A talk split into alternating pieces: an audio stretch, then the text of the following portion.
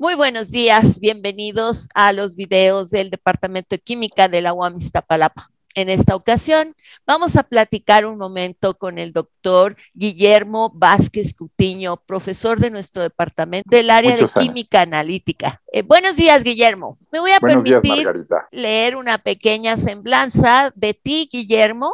Eres chiapaneco de nacimiento. Eh, bienvenido a la Ciudad de México. ya de muchos años. Tan hermoso el estado de Chiapas, qué bárbaro. Además de ser chiapaneco por nacimiento, es ingeniero químico por la FESCO Titlán y tiene estudios de posgrado muy diversos. Es la personalidad de Guillermo. Tiene una maestría en electroquímica por la UAM Iztapalapa, pero también tiene eh, estudios de maestría en física en la Facultad de Ciencias de la UNAM. Tiene una especialización en el Instituto Mexicano del Petróleo como ingeniero de proyectos de transferencia de calor y tiene un doctorado en ciencias en ingeniería de materiales por la UAMAS Capozalco del 2013. Esta es la diversidad que caracteriza al profesor Guillermo Vázquez. Fue ingeniero de proyectos en el Departamento de Diseño Térmico del Instituto Mexicano del Petróleo. Además, ha sido profesor del Departamento de Física de la FESCO Titlán de la UNAM durante muchísimos años y es profesor titular C de nuestro Departamento de Química en la UAM Iztapalapa. Ha sido profesor en la Universidad La Salle, en la Escuela Militar de Ingenieros, en el posgrado en Ciencias e Ingeniería de la Computación de la UNAM, en fin, ha dado clases en muchos lugares eh, de eh, nuestro país, en una gran variedad de materias que van desde electroquímica hasta geometría fractal en el análisis de, de materiales. Es presidente y fundador de la International Society of Science, Culture and Arts, AC, y es miembro de la Sociedad Mexicana de Física, de la Sociedad Mexicana de Electroquímica, de la Iberoamericana de Electroquímica, de la Sociedad Matemática Mexicana y de la American Mathematical Society. Es conferencista y presentador en México y en el extranjero, Alemania, Portugal, Reino Unido, Estados Unidos, Cuba, de varios trabajos relacionados con temas diversos de la física, la matemática, la química, la ciencia de materiales, la optimización de la energía y en general en el área de los sistemas complejos. Es autor de varios artículos nacionales e internacionales en, temas relacionados con la modelación de sistemas complejos, la geometría fractal, cuestiones de física matemática, álgebras de Hopf, etcétera. Habla muchísimos idiomas. ¿Cuántos idiomas hablas, Guillermo? No, yo, creo que nada más el español. no, bueno. algo de francés, algo de alemán, etcétera. Como ven, además de todo, es muy humilde el, el profesor Guillermo, pero sí habla muchos idiomas y bueno, pues ustedes han visto que tiene una diversidad de intereses muy grande. Guillermo, cuéntanos, ¿cómo fue que llegaste a la UAM siendo chiapaneco y además habiendo estudiado tu licenciatura inicialmente en la UNAM? Bueno, pues originalmente, claro, nací en Chiapas, tengo una, bueno, varios hermanos, mi madre que es, eh, bueno, mi madre fue abogada con un máster en la Universidad Complutense de Madrid en, Derecho Internacional, mi padre doctor en Derecho, pues no podía cuidarme, entonces me este, dejaron allá al cargo de mi nana, porque eso se estilaba en Chiapas, mi nana este, tzotzil. Y entonces, de hecho, eh, mi primera lengua no fue el español, fue el tzotzil. Mira, y de qué bonito. Fíjate que sí, eh, luego se me fue olvidando, como a los dos, tres años, casi tres años me trajeron a México, ya me volví de feño, o no sé cómo se diga ahora con lo de Ciudad de México. Y ya mis estudios los hice en la Ciudad de México hasta entrar a la UNAM. Eh, en UNAM tuve la suerte de tener varios profesores que estaban activos eh, en ese momento en el Instituto Mexicano del Petróleo, en Pemex, y tuve la oportunidad de entrar a, ese medio, al, medio petrolero. En particular entré al Departamento de Ingeniería Térmica del Instituto Mexicano del Petróleo como ingeniero de proyecto en ese Departamento de Diseño Térmico. Por un año estuve también en diseño eh, mecánico y me interesó todo lo que tiene que ver con plantas petroquímicas de refinación, en fin, eh, en un momento en el que realmente se estaban diseñando, construyendo plantas de refinación petroquímica hace muchos años, en, a final de los 70, principios de los 80.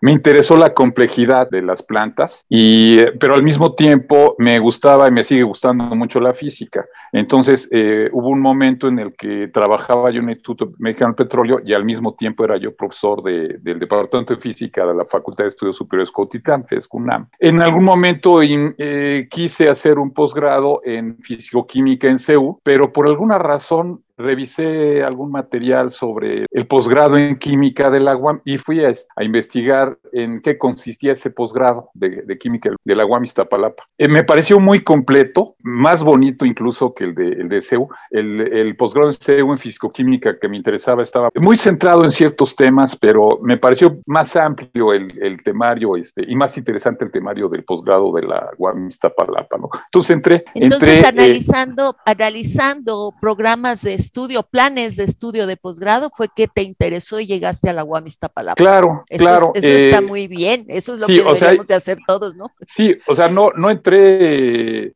por entrar así, sino realmente hice un análisis de diferentes planes y verdaderamente me pareció la universidad en donde valía la pena hacer un posgrado. Entonces, eh, Qué bonito. Lo hice, me gustó.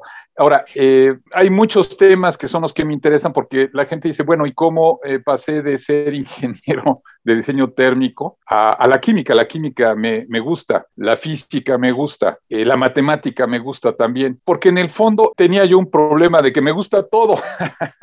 Eso se ve, eso se ve, pero eso está muy bien, tienes un corazón enorme para la ciencia. Sí, y, dije, y al contrario, hay gente que se enfoca nada más en un, en un solo tema y se vuelve muy bueno en ese tema, ¿no? Entonces el problema era, ¿y cómo le hago para estar en un área en la que me gusta todo? ¿no? Hasta que descubrí que hay algo que se llama la teoría de sistemas complejos, que me permite moverme en varias áreas. Y, y ya estaba yo desde el Instituto Mexicano del Petróleo eh, interesado en, en, las plantas, en las plantas de refinación y petroquímica que tienen una gran complejidad. La química a su vez tiene una gran complejidad. Tan es así que algunos dicen que la química es la ciencia central y un buen químico puede convertirse, por supuesto, en un excelente químico en un área especializada, electroquímica, catálisis orgánica, eh, inorgánica, etcétera. Hay muchas áreas de la, de la química, pero a su vez un químico, y eso me ha tocado conocer gente, un buen químico puede también ser un excelente matemático. De hecho, tenemos en, en el departamento gente que ha hecho también la licenciatura en matemática. Eh, puede ser un excelente físico. O sea, los químicos se pueden mover a la física, se pueden mover a la matemática, pueden mover a, a las ciencias sociales y humanidades tenemos también gente que tiene preparación en los dos campos. Lo sé, ¿sabes por qué, Margarita? Porque me tocó estar un rato, casi cuatro años, en la comisión dictaminadora de CBI en la, en la UAM, de Ciencias Básicas de Ingeniería en la UAM Iztapalapa. Me tocó revisar muchos, muchos CVs, muchos currículums, y me llamó la atención que algunos de nuestros, de los integrantes de nuestro departamento tienen también preparación en ciencias sociales y humanidades, eh, o, sea, otra carrera, pues, ¿no? Sí, sí, a mí me han tocado alumnos que tienen una, que van cursando una carrera en las humanidades, eso es muy suave también. Claro. Oye, eh, Guillermo, en este, bueno, queda claro por qué estudiaste química. En efecto, coincido contigo, la química te permite moverte, es una ciencia compleja y hermosa que te permite moverte en muchas direcciones. En muchas áreas, sí, claro. Puedes, después de una licenciatura en química, puedes hacer un posgrado en física, lo mismo en física que en biología o en matemáticas, o como tú dices, en la economía y la administración, ¿no? Oye, y, te doy un ejemplo nada más muy rápido. El presidente de China es ingeniero químico con un doctorado en Derecho.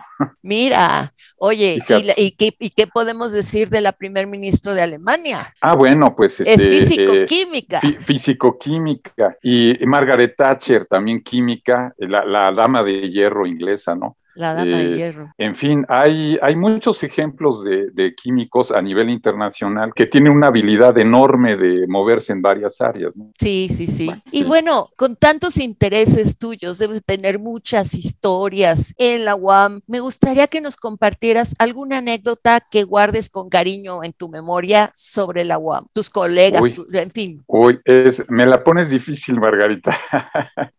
¿Por qué? No sé, es que hay... Eh, ¿Alguna historia que ah, bueno, tal vez más que historia, eh, algo que me llamó mucho la atención de gente que creo que hay mucha gente brillante en nuestro departamento y que yo le tengo un gran respeto a mis queridos compañeros del departamento. No, yo soy, o sea, normal, ¿no? tengo compañeros verdaderamente muy brillantes, ¿no?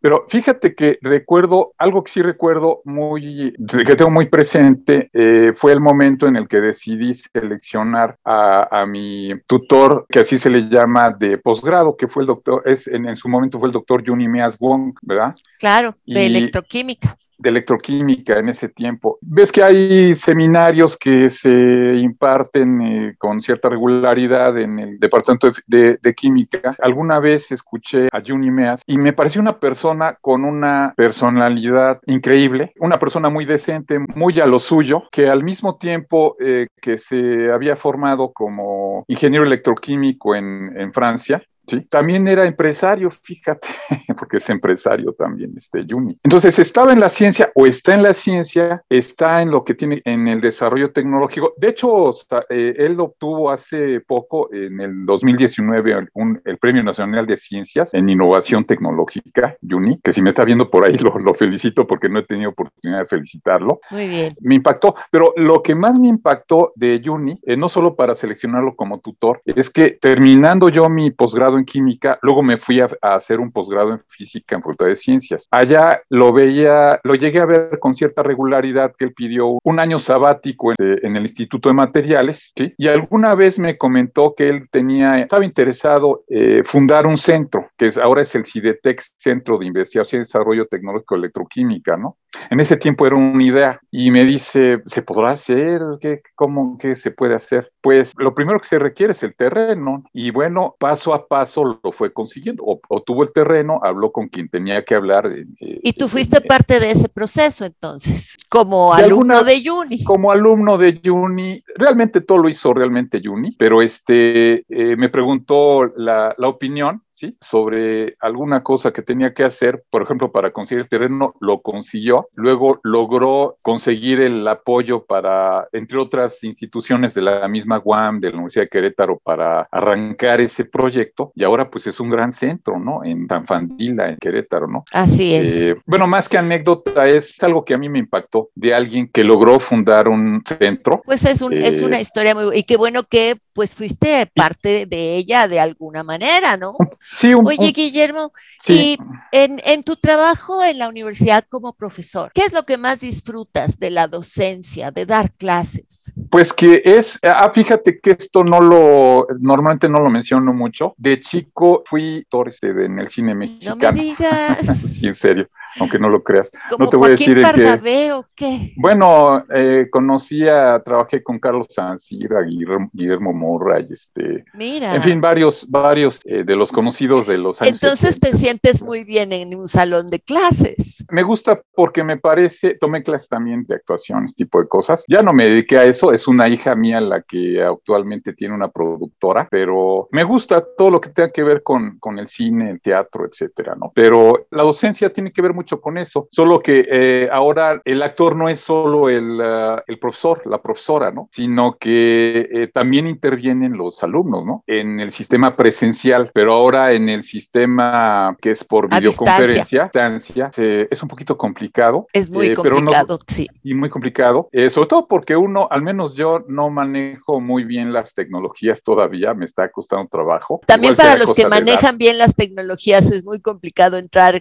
Bueno, es que no, no hay manera de sustituir este foro al que tú estás haciendo, con el que estás haciendo una analogía, en donde los actores están improvisando día con día y están ahí interactuando cara a cara, ¿no? Es, es difícil reemplazarlo. Es difícil. Bueno, es que algo muy importante es el lenguaje uh, corporal. Claro. ¿Verdad? Que más o menos lo podemos ver en, eh, por ejemplo, ahora no ves mis manos, o sea, la estoy poniendo en la pantalla, Sí.